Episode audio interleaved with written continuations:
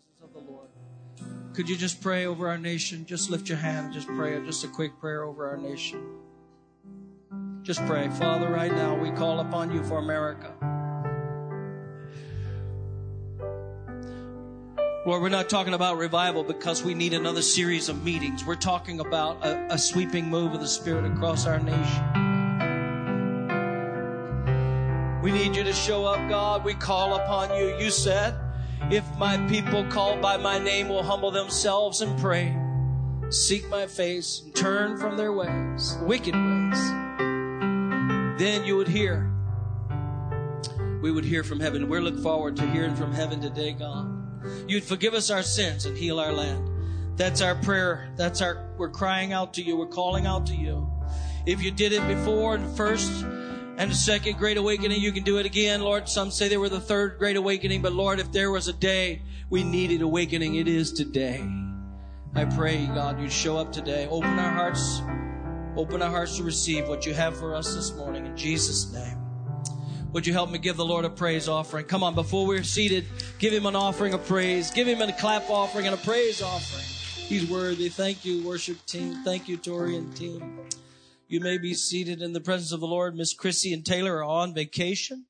Uh, a little breakaway going to the Ark over in Kentucky, Cincinnati, somewhere over there in Kentucky, I believe. There's a small boat floating around. We could have used it this week over here. My goodness, did we have some rain? Lots of minister friends that are here. If you're here, if you're a minister, would you just stand? I know the cars are here and this family. Yes, absolutely. God, come on, welcome them. God bless you. Thank you so much for being with us. Praise God. We love you. We're so appreciate you being with us today. I know we put on Facebook and Pastor Jason put on Facebook. I call him pastor, but he's an evangelist. He's a, a pastor's friend is an evangelist. And, uh, and we so love Jason Stidham and his family. He is also, uh, not only evangelist, they've, uh, evangelized for many years, but He's also leads up the Acts 6-4 conference every year. It's going to be opened up again. He told me it's going to be opened up this January, middle of January 2022. We're excited about that. And, uh, we are thrilled to have him leading. Uh, it used to be, I guess many years ago, it was prayer and Bible conference and needed to do something in January there. But boy, am I glad they call that Acts 6-4. I'm glad because, because we need to, to, uh, keep and hold on tightly to our Pentecostal heritage. And I know that he's not just a great preacher of the word, he's a spirit filled leader, man of God and his family. And they uh, are living in Texas. He's a Texan, and we don't hold that against him because I'm next door neighbors from Louisiana. But uh, I have been in Missouri so long now, I almost feel like a Missourian uh, in some way. At least I'm still a Tiger fan. You'll catch that after dinner, okay? But uh, Missouri Tiger did well last night, and uh, I think they did. They went to I went to sleep. It was too boring baseball. But we're thankful for Jason. He has uh, called me. His family is here, and uh, and when an evangelist calls or a missionary calls, a pastor ought to stop and take note that there is fivefold ministry gift. An evangelist is a gift to the church. And I told Pastor Jason, I love you. I love your family. And uh, not only do we love him at Oak Grove, we've had him here before for revival, but um, I said we just so happen to be on the topic of revival. So come and share with us the word of God, Jason Stidham. We love you. God bless you. And we honor you today. We honor you today.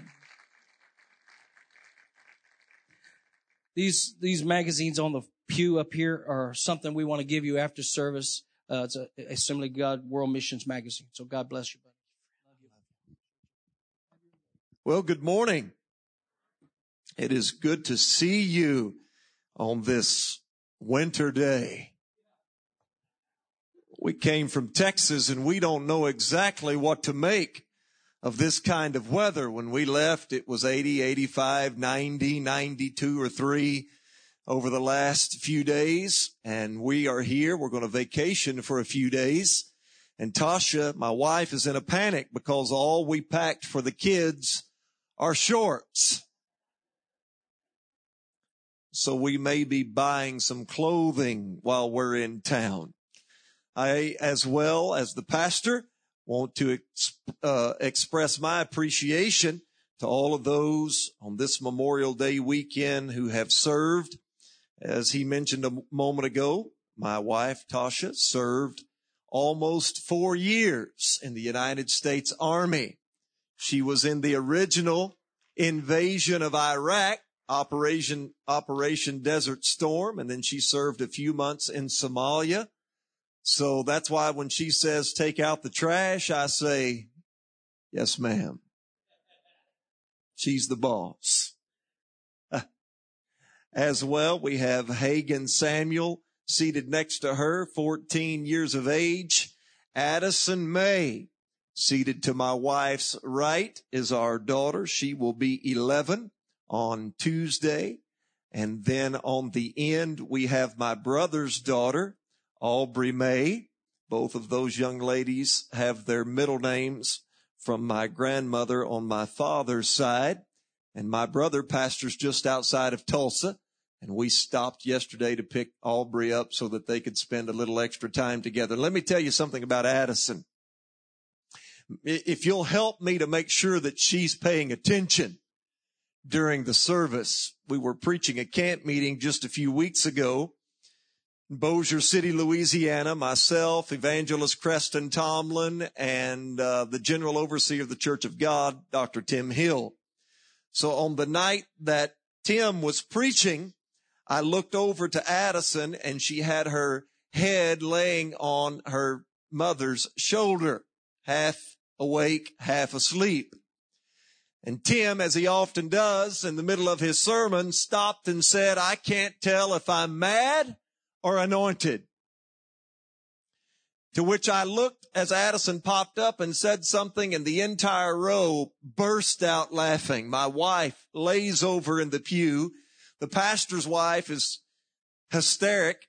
And I said, what did she say? So after the service, I said, when Tim said that he could not tell if he was mad or anointed, what did Addison say? Tasha said she quickly awakened and said, mom, that man just said he can't tell if he's a man or a woman.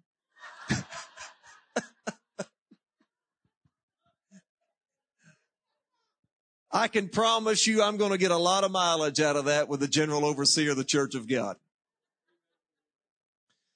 Turn with me or look with me on your smart devices this morning at the book of Acts, chapter 9. While you're looking there, let me say it's so good to have the cars in service. Yesterday was their 57th wedding anniversary. 57 years. That's amazing.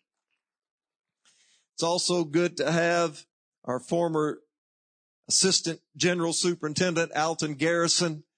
is a good friend and a mentor to me. And if there's one thing that I've learned from brother Garrison is that we should never stop learning. He tells me that constantly. We never stop learning. He is a lifetime learner and he is instructing and mentoring me to be a lifetime learner. And he is a great preacher of the gospel. I should be seated and he should be preaching today, but I appreciate him being here. Pastor, thank you and your lovely wife for hosting us. And this was not scheduled, but your pastor, as he mentioned a moment ago, has an understanding and a and an appreciation for the office of the evangelist.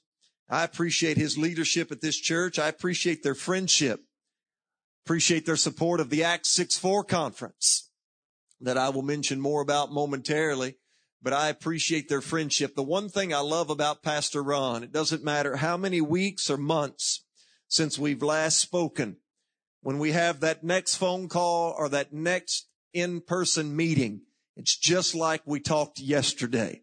There's no gap caused by time. They are so approachable and so relational. And you should be very thankful to have pastors that are truly tangible people that can be touched and are willing to reach out and touch you as a congregation. As Pastor said, we will be having the Act 6-4 conference again this year. We had to cancel last year due to the pandemic. January 4, 5, and 6. And on the opening night, we plan something that to my knowledge will be historical. We're going to be having all of our superintendents preaching simultaneously on the same evening. You're going to have Thomas Trask, George O. Wood, and Doug Clay. And I don't think anything like that, again, to my knowledge, has ever been done. They're going to be preaching about a 25 to 30 minute segment apiece, and you're going to want to tune in if you're not there in person.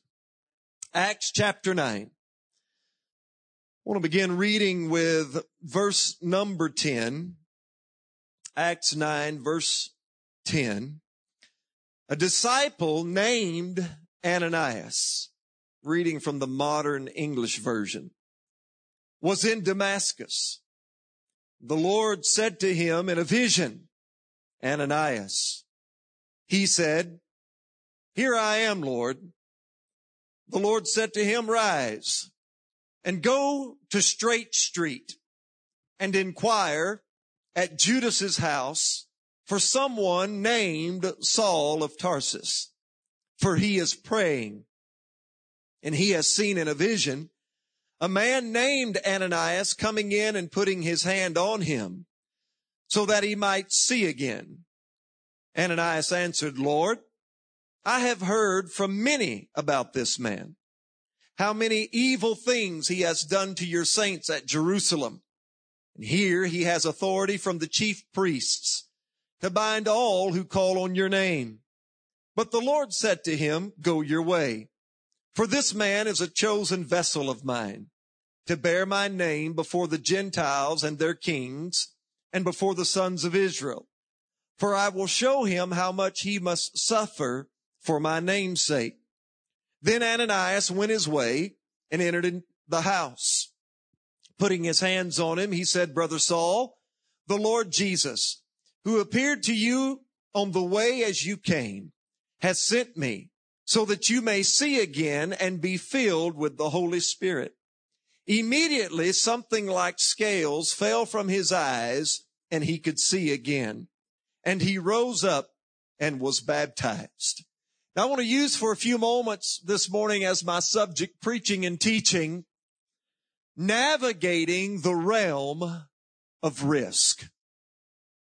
Navigating the realm of risk. And recognize with me that risk and faith are really interchangeable terminology.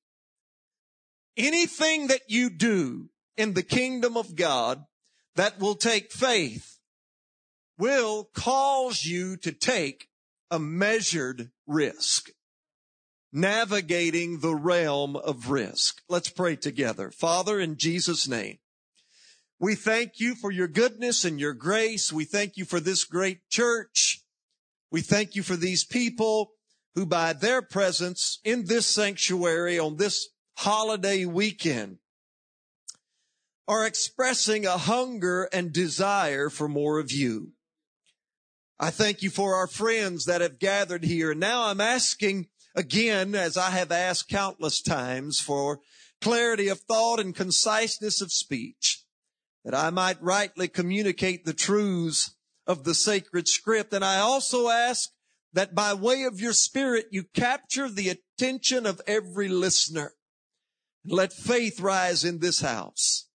Let us step out and take greater risk for the sake of the kingdom than we have ever thought possible. We'll ask it in Christ's name and everyone said, Amen.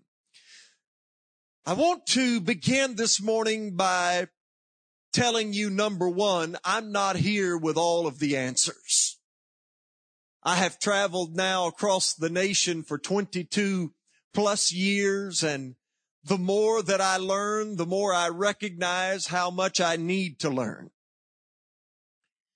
Some time ago, the Lord delivered to me a personal challenge. I'm going to share that with you momentarily. What I want you to know first and foremost that I myself am still navigating what that personal challenge means and how I am to fulfill the charge that I feel the Lord delivered to me. Number two, I believe that the Lord not only has personally challenged me, but that he has developed this personal challenge into a corporate challenge. that I am preaching in virtually every ministry setting the Lord allows me to be in. In a time of meditation, in a time of simply thinking on the things above, the Lord spoke something into my spirit and that something was this. He said, I want you to risk more for the sake of the kingdom.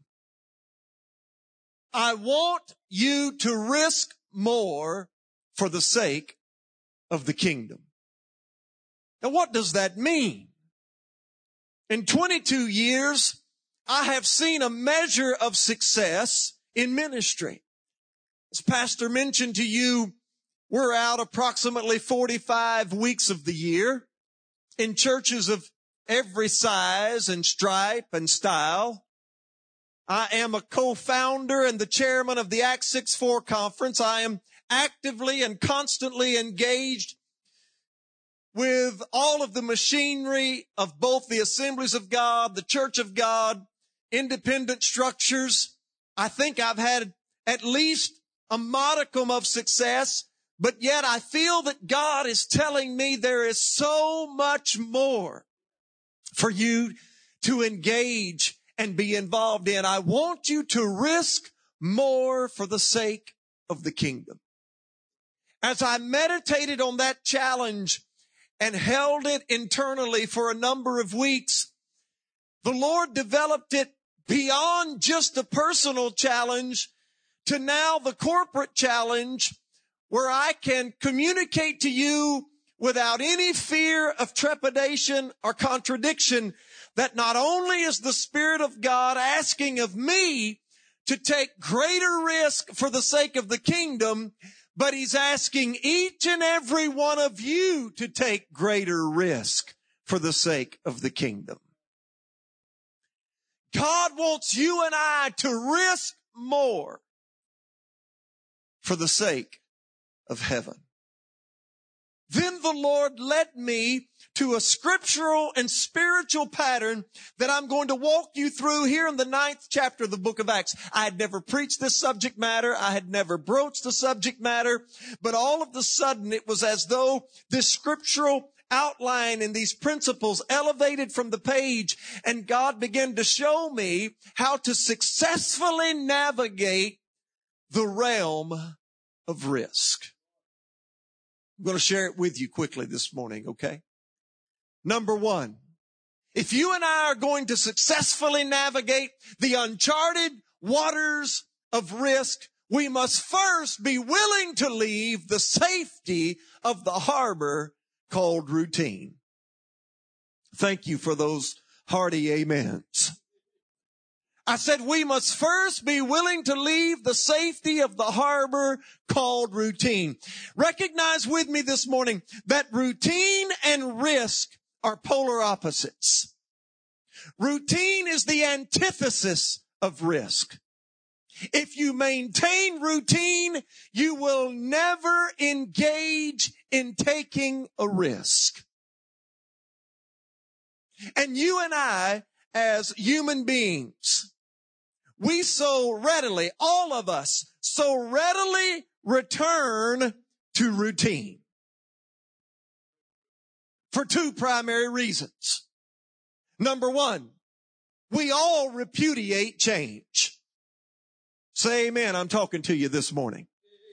Everyone here rejects change. None of us like change. Some of you are uncomfortable because I'm preaching this morning and the pastor's not preaching and that's change and you don't like me and you don't like this and I understand that.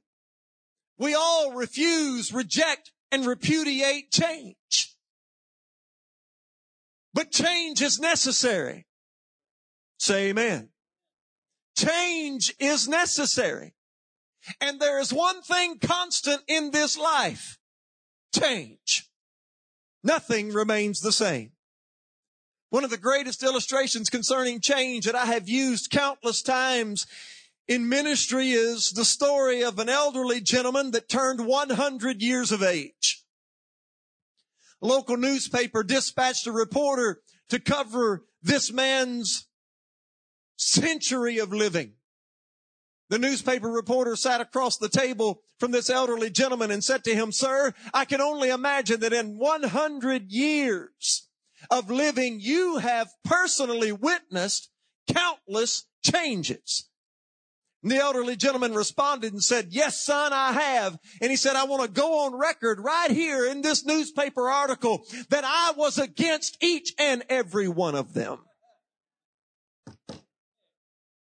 We repudiate change. Number two, we so readily return to routine, not only because we repudiate change, but we relish our comfort. As long as we continue to relish comfort, we will never successfully engage in taking greater risk for the sake of the kingdom. God has been personally convicting this evangelist saying to me, if what you are doing causes you no discomfort, you can bet it is not in faith. As long as I'm comfortable doing what I'm doing, as long as I'm comfortable praying how I'm praying, as long as I'm comfortable giving how I'm giving, I can be assured that faith is not necessary. But when it begins to cause me discomfort, come on saints, when it begins to cause me discomfort and push me further than I've ever gone before, I'm now entering into the realm of risk. As long as we maintain the safety of the harbor of routine, we will never successfully navigate the uncharted waters of the realm called risk. Hear me, saints of God. Hear me, Oak Grove Assembly of God. If we don't change the culture and the climate of our church services, we will die. We have become far too predictable. Back in the fall of the year, the Oklahoma Sooners came to Dallas to play my beloved Texas Longhorns. I had a Texas Longhorn shirt on yesterday. I stopped in downtown Tulsa to fuel our automobile. And when I was fueling the automobile, a gentleman saw my shirt and I looked over at him and he flashed me the hook 'em horn sign. I said, man, that makes me feel like I'm in Texas almost. I love to attend that game annually if I can, the Red River Shootout. At least that's what we used to call it. I grew up calling it the Red River Shootout. Then it became politically incorrect to use the term shootout. So now we call it the Red River rivalry. Can I just stop here and say people are stupid? This cancel culture, woke culture, craziness, come on. Red River shootout. Red River rivalry. But I love a bargain. I just can't stand spending a dime more than I have to spend. So I would not purchase tickets. They were only going to allow 20,000 people into the Cotton Bowl on the Dallas fairgrounds. And I watched the tickets all week long and they just descended and declined and descended and declined. And I would awaken at 1, 2, 3 a.m. on Friday night. The game kicks off at 11 a.m. Saturday morning. Finally, about 6.37 a.m., I found four tickets, 16 rows from the field, on the Texas end zone for the price of what one ticket normally cost in that same section of the field. I said, that's a buy. Four for the price of one. I'll take it. I had Tasha Waken, Hagen, and Addison, and we went to the game. It was 93 degrees. Where are you going with this? I'm talking about predictability being our problem. We went to that game with 20,000 fans and it was 93 degrees of smoking hot that afternoon. And I watched as the offense of the Texas Longhorns sputtered out in the second half. We scored no points.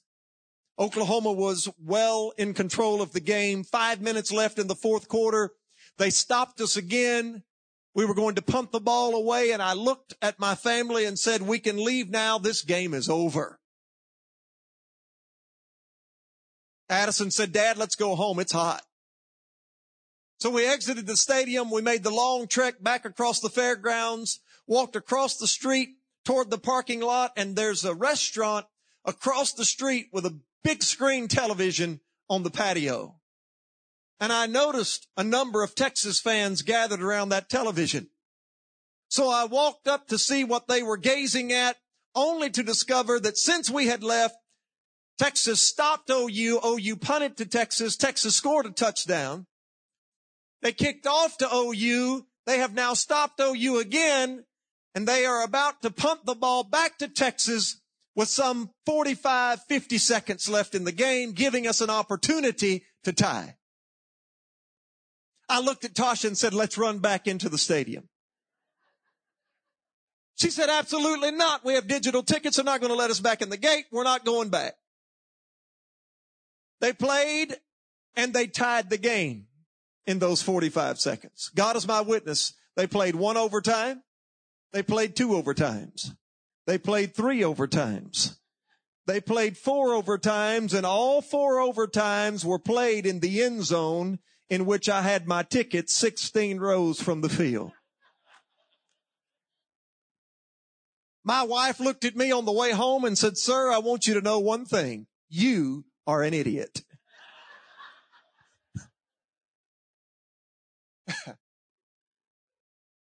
but I left there that day with a revelation and knowledge concerning expectation and concerning predictability. You know, for years, we preachers have maligned and called out the carnality of people that attend these sporting venues by the tens of thousands. And yet we look around in a sanctuary like this and there's so much vacancy. But I believe God spoke to me on that particular day and said, do you know why these people pack these sporting venues?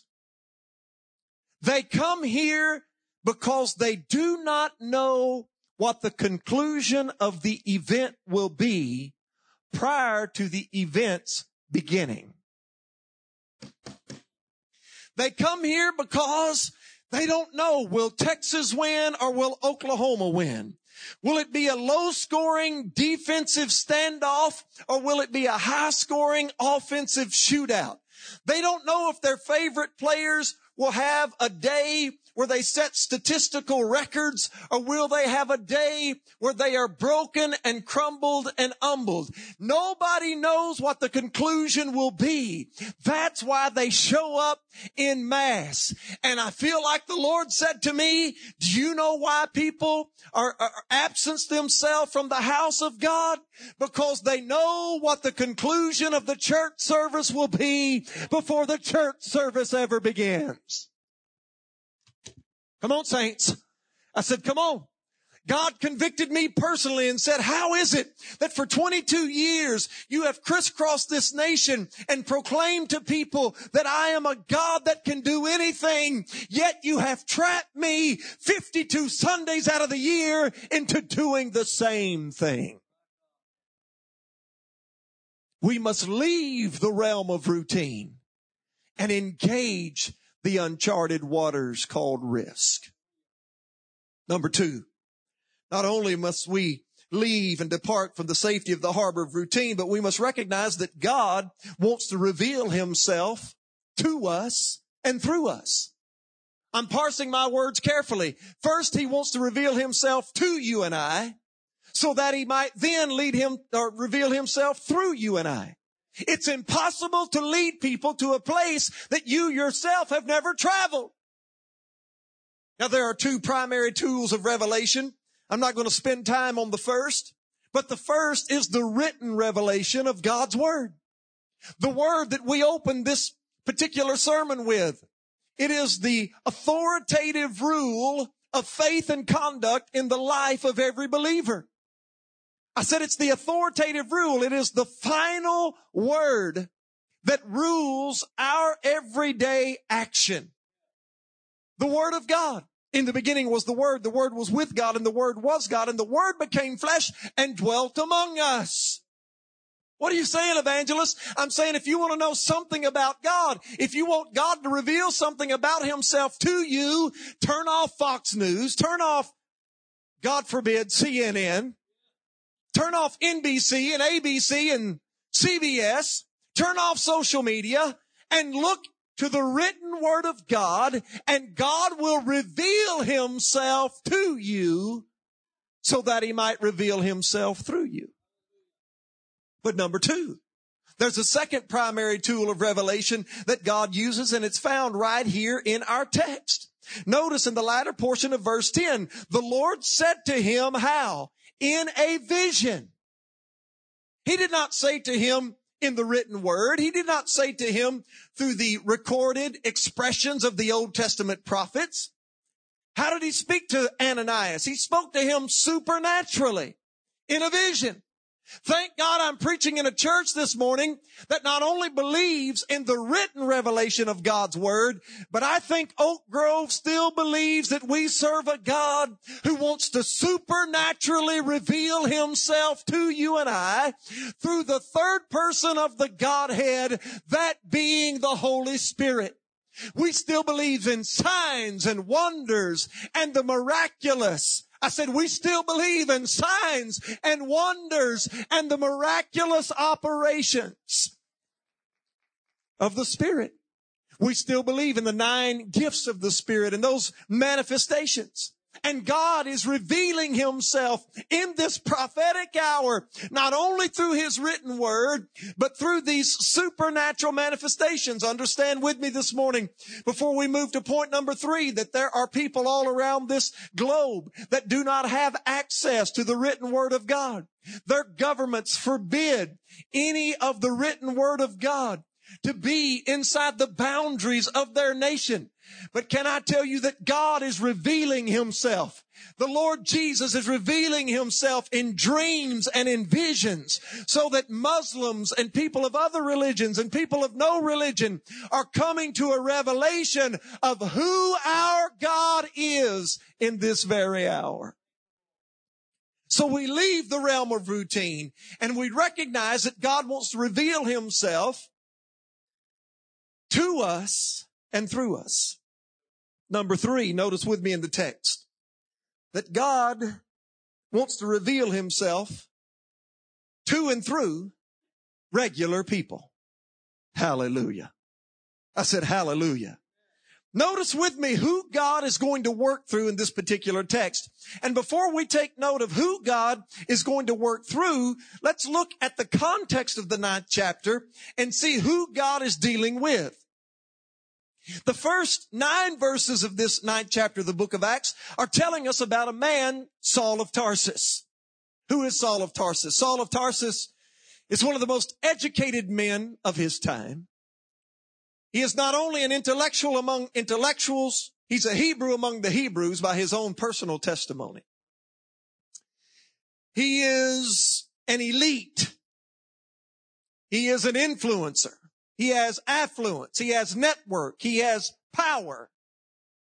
And this man has chosen to make it his personal mission to rid the world of the scourge Christianity, as he would consider it.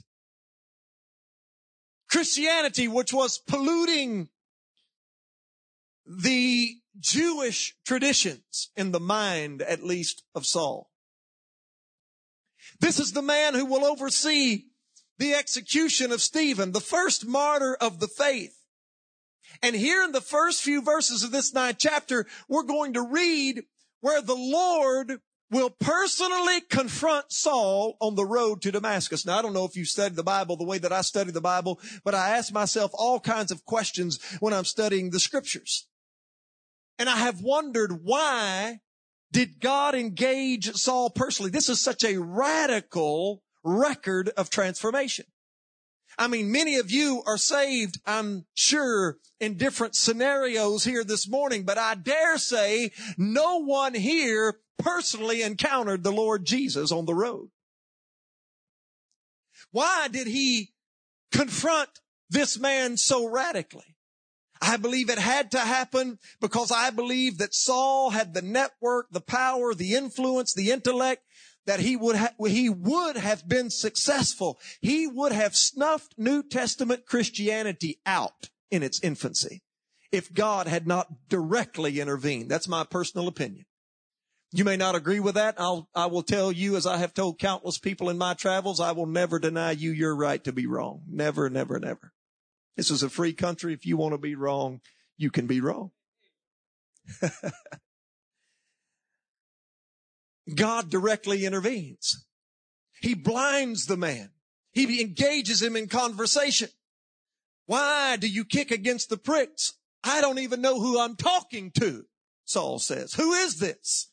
I'm the Lord Jesus whom you persecute. You have this vendetta out against me. And there's this radical transformation so that now he goes into Damascus, into the home of a man by the name of Judas on a street called Straight. And God is going to speak to Ananias to go and lay his hands upon this man and pray for him that he might recover his sight and receive the Holy Spirit. Now this man is of course going to become to us Paul the apostle. He's going to write approximately half the New Testament. He's going to unveil through his writings the meaning of the new covenant, and he's going to become the chief among the apostles. Did you catch what I just said? That is a powerful trio. He's going to write approximately half the New Testament, unveil the meaning of the new covenant, and become the chief among the apostles. Now, if I were the Lord, let me just stop here and say, you better thank God that this long, lanky Texan is not the Lord. But if I were the Lord, I would not have chosen Ananias to go and pray for this man. If I were the Lord and I'm going to have someone go and pray for a man who's going to write half the New Testament, unveil the meaning of the new covenant and become the chief among my apostles, do you know who I would have chosen to go pray for this man? It seems very logical to me. I would have chosen Peter, James, and John. My three closest comrades, my inner circle, the elite, the best that I have. I mean, if you guys, listen, this man is his network. This man is influential. This man is intelligent. If I'm going to send somebody to pray for this man, I'm sending the three best I have. If I don't send this, this terrific trio, I would at least have sent two of them or one of them. John, my beloved disciple. But that's not what the Lord did, is it? I said, that's not what the Lord did. Why? Because the Lord isn't like me. Y'all say amen. That's a good place to shout right there. The Lord isn't like me. I've got news for you. Guess what? The Lord isn't like you either. The Lord isn't like us at all. What did Isaiah say? His ways and his thoughts are as high and elevated above our ways and thoughts as the heavens are above the earth. And the Lord didn't send any of these well-known apostolic commodities. No, who did the Lord send? A man by the name of Ananias. Now the question begs to be asked, who is Ananias? Here's the answer. That's a great question. We don't know. The Bible says precious little about this man.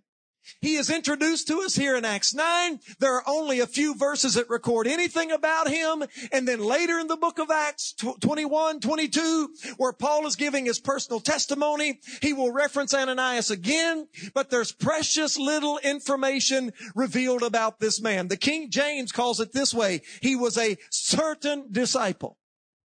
Hallelujah. Listen to me, saints. God wants to work through Peter and James and John. God wants to work through people who are recognized and are household commodities. God wants to work through televangelists and God wants to work through denominational leadership. God wants to work through names that everybody knows and everybody recognizes. But that's not the only people that God wants to work through. I said those are not the only people that God wants to work through. God wants to work through superstars, but God wants to work through regular people just like each and every one of you this morning to do irregular things for the kingdom of God. He must use regular people. And he uses this man by the name of Ananias. And he's going to ask Ananias to step out in faith and take a risk. So we move on to the next point, routine. God is revealing himself to us and through us. Point number three, God wants to use regular people. Point number four, there must be a readiness among regular people to hear and respond. I said there must be a readiness in regular people to hear and respond to the request of risk. Notice with me in the text. This is quite interesting to me. If you still have your Bible or you still have your smart device, look with me at verse number four of the ninth chapter. Notice with me how the Lord Jesus beckons for the attention of Saul. In the latter portion of verse four, he says, Saul, Saul, and then let us draw a dichotomy. Let us run a parallel with the fourth verse with how the Lord now beckons for the attention of Ananias in verse 10. He simply says, Ananias. Hallelujah. You see these, these two knuckleheads on the front row seated next to my wife? These two children? There are times I, let me just stop here. Let me just stop here and say that when this service is over, I need to spank Addison. Did you see what she just did? I'm pointing out two knuckleheads, those being my children, Hagen and Addison. Addison's pointing to her cousin Aubrey.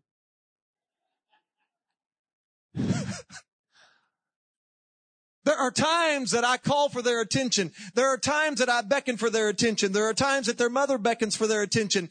And we call them like this. Hagen. Hagen Samuel. No, y'all still not with me. Every parent, every grandparent in the room, get with me right here. We say things like Addison. Addison May. Now please understand, there is nothing wrong with the physical hearing of our children. They hear well. There's nothing wrong with their hearing. There are times when there's something wrong with their listening. Hearing and listening are two different things. Come on, saints. And there are times their hearing works well, but their listening is faltering and I beckon for their attention. I recognize they're not in a position to hear and listen to my command. So I have to get their attention. Can I tell you that's why God had to call Saul's names twice? Saul was in no position to hear the voice of the Lord. I said Saul was not listening. So God had to get his attention. But thankfully, Ananias was not such a man. I said he was not such a man. He had an ear to hear what the Spirit of God was saying to him. So that all that God had to do was say Ananias. And he said what? Lord, here I am. Hallelujah.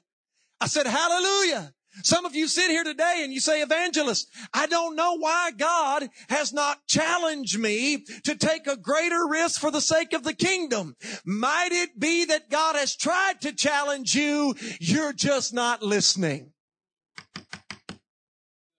We must all turn our ears attuned to heaven and hear what God is saying. Let me, let me, let me illustrate this for you. I, I know, I know I'm supposed to be on vacation, but I just enjoy preaching. John chapter 20. Let me show you something quickly. Turn there with me. It's just a few chapters back from our chief text. John chapter 20. While you're turning there, I'll set the context for you. Jesus has now resurrected from the dead. He's making his self known to his disciples. I'm talking about hearing the voice of God. Verse number 11, John 20, but Mary stood outside at the tomb weeping. And as she wept, she stooped down and looked into the tomb. She saw two angels in white sitting where the body of Jesus had lain, one at the head, the other at the feet. They said to her, woman, why are you weeping? She said to them, because they've taken away my Lord. I do not know where they have put him. Verse 14, when she had th- said this, she turned around and saw Jesus standing, but she did not know that it was Jesus. Man, that's interesting to me. I said, that is so interesting to me. So she sees the appearance of the resurrected Lord, but yet she does not recognize him as the Lord. Can I tell you that's why the Bible doesn't say, he that has an eye, let him see what the Spirit is doing? Because your eyes will lead you astray. Sight will lead you astray. No, the Bible clearly says he that has an ear, let him hear. Why? Because the ear is directly connected to the spirit of man. Listen to me. The ear, faith comes by hearing and hearing the word of God. And hearing is the pathway to the soul or the spirit of man. And she sees Jesus, but does not recognize that it's Jesus. Verse 15. Jesus said to her, woman, why are you weeping? Whom are you seeking? She's supposing him to be the gardener. Preachers, here's a sermon for you, man. This is, this will preach. She's supposing him to be the gardener. Listen, that's the problem with living by sight. Sight will cause you to make suppositions that are incorrect. Sight, things that you see will cause you to make suppositions that are incorrect. She sees Jesus, does not recognize him as Jesus, but supposes what she sees is the gardener. Interesting, isn't it? She's supposing him to be the gardener, said to him, Sir, if you have carried him away, tell me where you have put him, and I will take him away. Jesus said to her, notice this, Mary, one time. She sees him and does not recognize him, makes a false supposition. Now Jesus calls her name one time, and when she hears her name called once, what was her response? She turned to him immediately and said, Rabboni, teacher, master, Lord, it's you. All because she had an ear that was attuned to what the Spirit of God was saying. So we leave the realm of routine we recognize that God is revealing himself to us and through us. We see that God wants to work through regular people. We, regular people must have a readiness to respond. Point number five, we must receive only corroborated revelation. Receive only corroborated revelation. Notice as the Lord speaks and challenges Ananias to step out into the realm of risk. He says to him in verse 11, I want you to arise, go to Straight Street, find the home of Judas, look for a man named Saul of Tarsus, for he is praying. Now catch that. He is praying and has seen in a vision a man named Ananias coming in and putting his hand on him that he might see again. Isn't this interesting?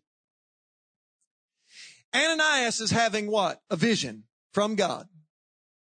And as Ananias is having a vision from God, God says to Ananias in the vision, right now Saul is in this city praying on a street called Straight in the home of Judas, and he's having a vision. If I understand, a blind man is seeing in this particular text. He's physically blind, but he's having vision. Hallelujah. And he sees Ananias coming in and praying for him. So God is working where? On all sides of the equation. Pastor mentioned to you, I referenced it a few moments ago, the Acts 6 4 conference. We have 1,500 to 2,000 annual attendees. Most of them are directly connected to ministry of some kind. And every year I try to encourage the attendees. We release you into ministry. We are not trying to bottleneck all ministry to the platform or to the pulpit. If you are here in attendance and you feel that God has given you a word, God has given you a prophecy, God has given you edification, instruction for someone, we release you. Go to that person and speak it. Go to that person and engage in that ministry. But that's only one side of the coin. Because we also instruct and say to those in attendance, if someone comes to you with a word of prophecy, a word of edification, a word of instruction, whatever it might be, and there is no corroborative evidence. What are you saying? I'm saying if somebody comes to you and says you should sell everything that you own and move to Africa and start a missions work, that's great. As long as God has already been dealing with you about moving to Africa and starting a missions trip. If it's the first that you've ever heard of it, I encourage that congregation to reject such revelation. Come on, saints. Because when the Spirit of the Lord is moving and operating in the realm of faith or this realm that we call risk, He works on everybody. He works on all sides of the equation and we are to receive only corroborated revelation. If you'll put this formula to practice, I'm telling you, you will accomplish more in the days ahead for the kingdom of God. This will teach you how to successfully navigate the realm of faith. Next, notice the response of Ananias. Notice verse number 13. I love this. Ananias answered, Lord, I have heard from many about this man. How many evil things he's done to the saints at Jerusalem. And here in Damascus, he has authority from the chief priest to buy, bind all who call on your name. Do you see what Ananias did right there? Come on, read the Bible with the, with the drama that, that it has. Who is the man that God is asking him to pray for? He is the leading persecutor of the church. The man that's influenced and powerful and intellectual and networked and and God says, I want you to go pray for this man. And what does Ananias respond and say? Come on, saints. Ananias says, Lord, I know this man. Are you sure you know this man? Come on. He begins to engage the request for risk by using his human reason. Come on. He begins to reason in his mind. Is this risk of God? We've got people in every church that are super spiritual and they would say things like, if God ever requests you to take a risk, don't stop, don't think, just step out and do it. Immediately obey the voice of the Lord. Somebody has that attitude. If somebody makes that kind of statement, do you know what it tells me? It tells me one thing about that person. God has never asked them to do anything. Come on, saints.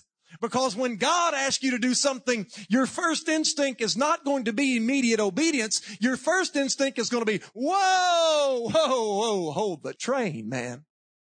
Is this God? Is this the devil? Is this the pizza I ate at 1 a.m. this morning? What exactly is this? Where is this request coming from? And there's nothing wrong with that. As a matter of fact, I encourage that. Use your human reason. God gave us a brain. We should use it. Common sense. There has been many things done in the name of Pentecost. There have been many things done and said eh, eh, that were supposedly of the Spirit of God that brought confusion and brought shame and brought reproach. And it could have all been avoided if somebody would have just slowed down and thought for a second. Come on, saints. So we should use human reason. We should weigh it out. Is this God? Is this not God? Is this the devil? Is this not the devil? Is this me? Is this not me? Where is this uh, uh originating from? And we weigh it out. God has no problem with that at all. I think God wants us to do that. And notice the response that God gives in verse number 15 to Ananias using reason in verses 13 and 14. The Lord said to him, go your way, for he's a chosen vessel to me. God gives the instructions again.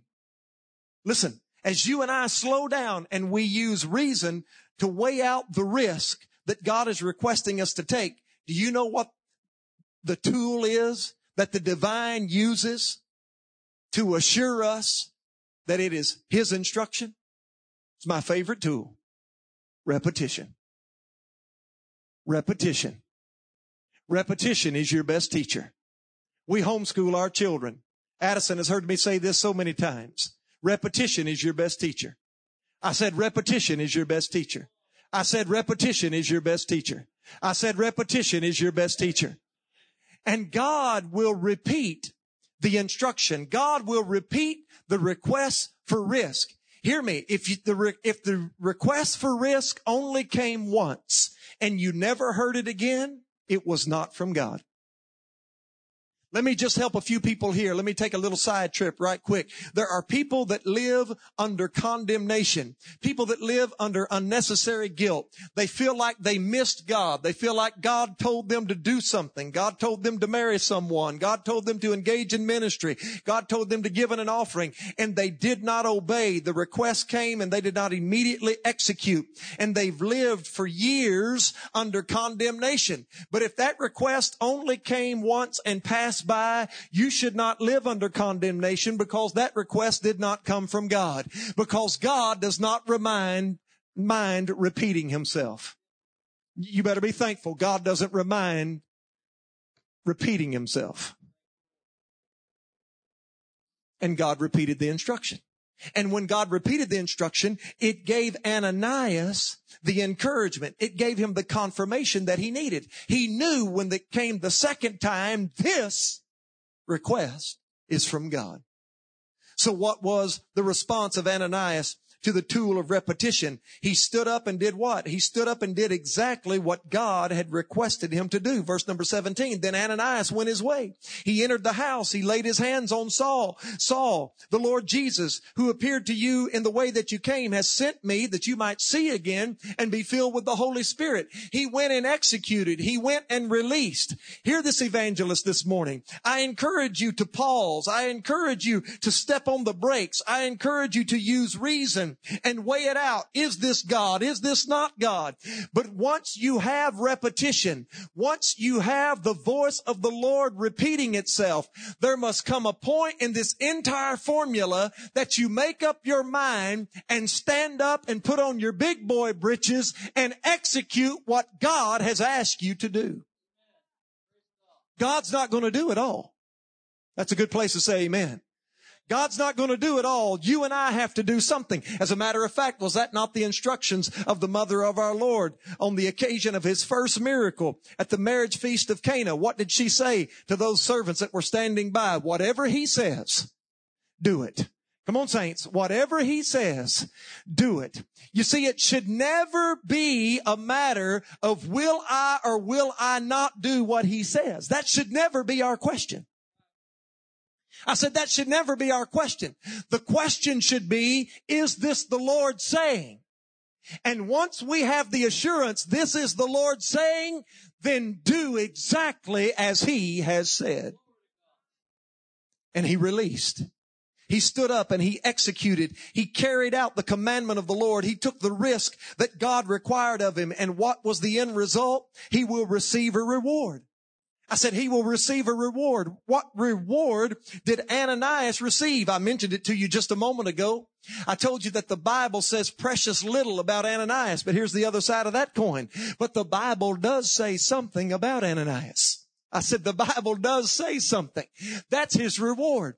Throughout time and eternity, the name of Ananias and the record of his obedience and willingness to take a risk at God's request will forever be in the sacred text. Did you get that? Heaven and earth will pass away, but the word of God will never pass away and it serves as a trophy. It serves as a mark. It serves as a reward. He will always be remembered for being willing to take a risk for the sake of the kingdom. Now, let me give you a couple of other things quickly before I close. What would have happened if Ananias had refused to take the risk? He could have. We are free moral agents. You do recognize that Ananias could have said, I'm not going to do it. It's too dangerous. It's too risky. He may be there. He may not. If I go, it could be a trap. I may be jailed. He could kill me as he killed Stephen. Come on, saints. I'm not going to the street called straight. I'm going to go to the street called crooked. I'm not going to do it. What would have happened if he had refused? Here's what would have happened. God would have replaced him. God would have replaced him.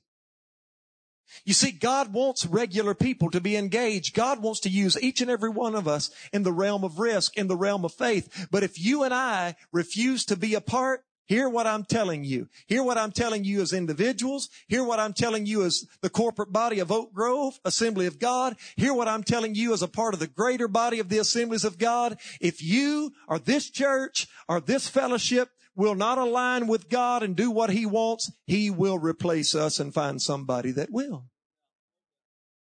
God's going to accomplish what He wants accomplished. But He's got to find a people that are willing to engage and take risk. All right? Now let me close with a little personal illustration to show you how I am personally trying to ascertain what is it that God wants from this evangelist. What does God want from me? He wants me to risk more for the sake of the kingdom. Because here's, here's the fact. What God's going to ask me to do most likely will not be what he asks you to do. But we can be assured of this. He's going to ask us all to do something. So some months ago, I'm in Germantown, Ohio, preaching at an independent Pentecostal church pastored by James Setzer. At 175, 200 people Sunday night, at 250, 275 Sunday morning. Sunday night, we had a powerful altar time, 30 minutes of ministry, praying for people. People began to trickle back to their seats. I handed the microphone, the handheld back to Pastor Setzer. He was standing behind the pulpit and I marched off to my seat here on the front row and I picked up a bottle of water and I turned it to my lips and I heard a voice. It wasn't an audible voice. It was the Spirit of God speaking to my spirit. And this is what I heard the voice say. The voice said to me, take the microphone back from pastor and call a woman out of the audience named Jan. And I said to the voice, I rebuke that in Jesus' name. Some of you are looking at me saying, now, evangelist, you're not very spiritual. You've spent the last 45 minutes screaming and stomping and spitting and telling us that we should be people of faith and take risk. And now you're telling us that you don't even practice what you preach. I know. You see, I like it when God uses you in the realm of the supernatural and leaves me alone. And the truth of the matter is, you like it when God uses me in the realm of the supernatural and, leaves you alone. But guess what? I come to tell you today that God's not going to leave any of us alone. And the voice did something. It's one of the points that I preached to you just a few moments ago. The voice repeated itself. The voice said, take the microphone from pastor and call a woman out by the name of Jan. And I said, God, don't make me do that. It's my first time to preach here. I'd like to come back. I'm serious. And the voice repeated itself. You better thank God that he has no problem repeating himself.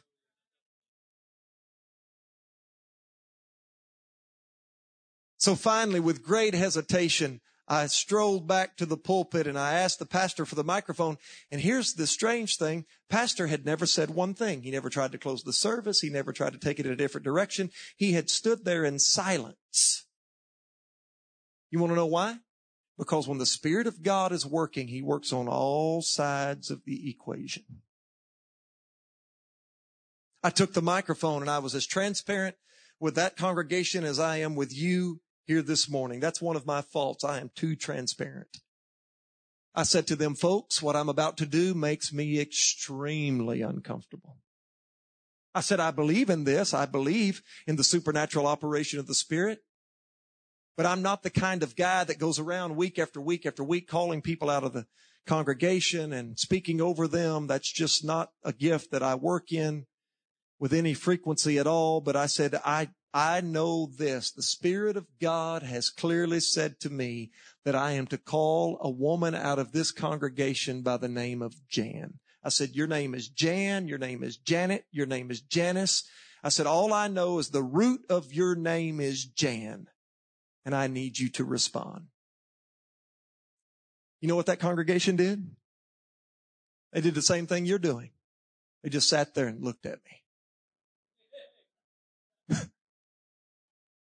You know what I did? Let me tell you what I wanted to do. I wanted to say, can any of you spell Jan here tonight? Now I'm hearing another little voice in my head. You know what the voice is now saying to me? It's saying this, Mayday, Mayday, pull up, pull up.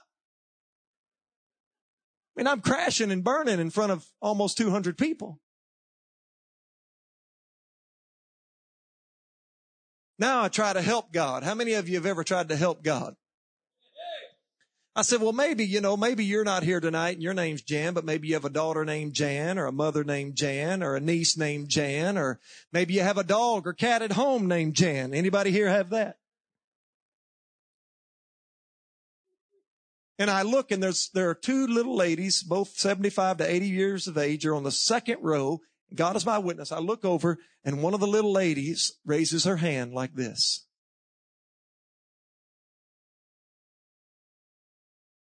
And I mean, I'm under such stress and pressure now. I mean, I'm like an auctioneer. You scratch your nose on it. Sold you right there. It's you.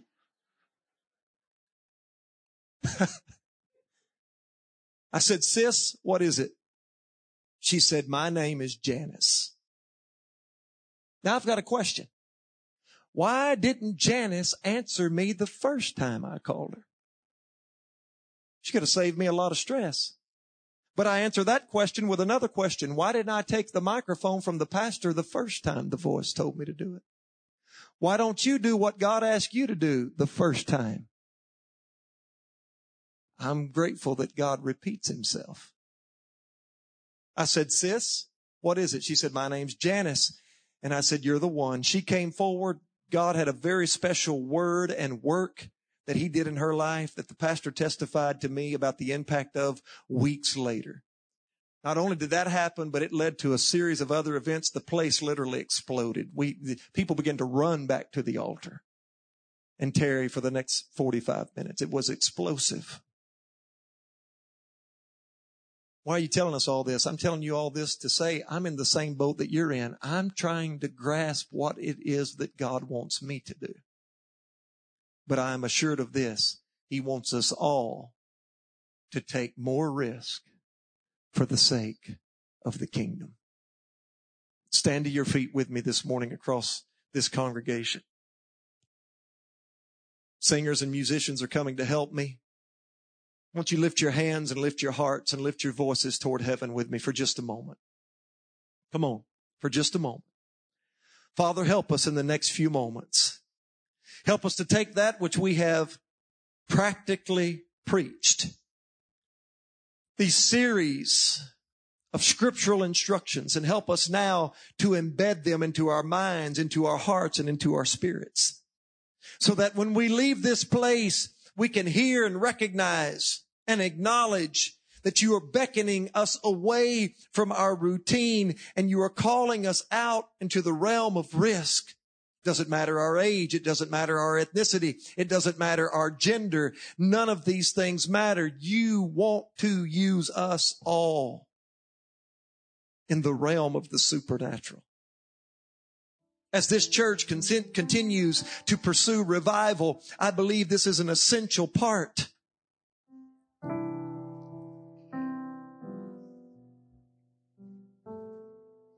Let me say this to you, saints of God, and, and, and please, please hear and understand what I'm about to communicate. I understand people that have isolated because of COVID-19. I understand all of the protective practices that we have engaged in. I've done so. My parents have done so. So this is not to put any of that down at all. I'm saying that as a disclaimer right up front. Hear this evangelist. But there is a spirit in this present world.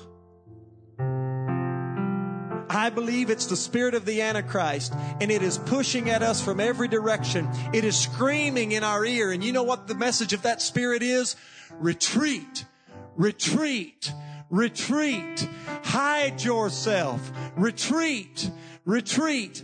I'm here to say to you that is not the voice of God. Retreat is not the way. Forward is the way. And in our lives, We're going to have to learn how to step out in faith and take some risk for the sake of the kingdom. How many of you would slip up a hand this morning and say, Evangelist, I am willing to risk more for the sake of the kingdom of God. Listen, before you slip that hand up, hear what I'm saying to you. I don't know exactly what you're agreeing to. I don't know exactly what God's going to ask you to do. He may ask some of you to give more money than you've ever given. He may ask some of you to go places that you've never been. He may ask some of you to simply walk across the street and knock on a neighbor's door and share the gospel that you have not as much as spoken to in 10 years of living by that person. I don't know, but I know this. He's going to ask you to do something.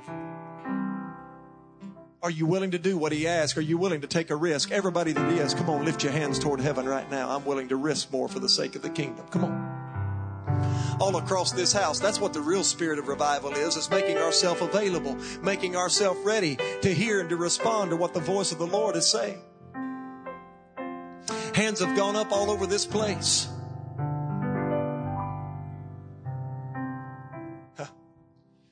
I don't know what the practices are. I should have checked with Pastor before I did this, but everybody that's raised a hand, if you're comfortable coming to this altar, would you come and stand with me corporately for the next few moments and let me pray for you? Come on. Everybody that's willing to take a risk. If you're not comfortable coming forward, please don't do so. Stay right there. The Spirit of the Lord will minister to you. Come on, come to this altar, lift your hands and worship the Lord for just a moment in this atmosphere of faith. Come on, guys, let's begin to sing as they come. Come on. Open your mouths, lift your hands, lift your hearts, make yourself available. I said, make yourself available. That's all I'm challenging you to do.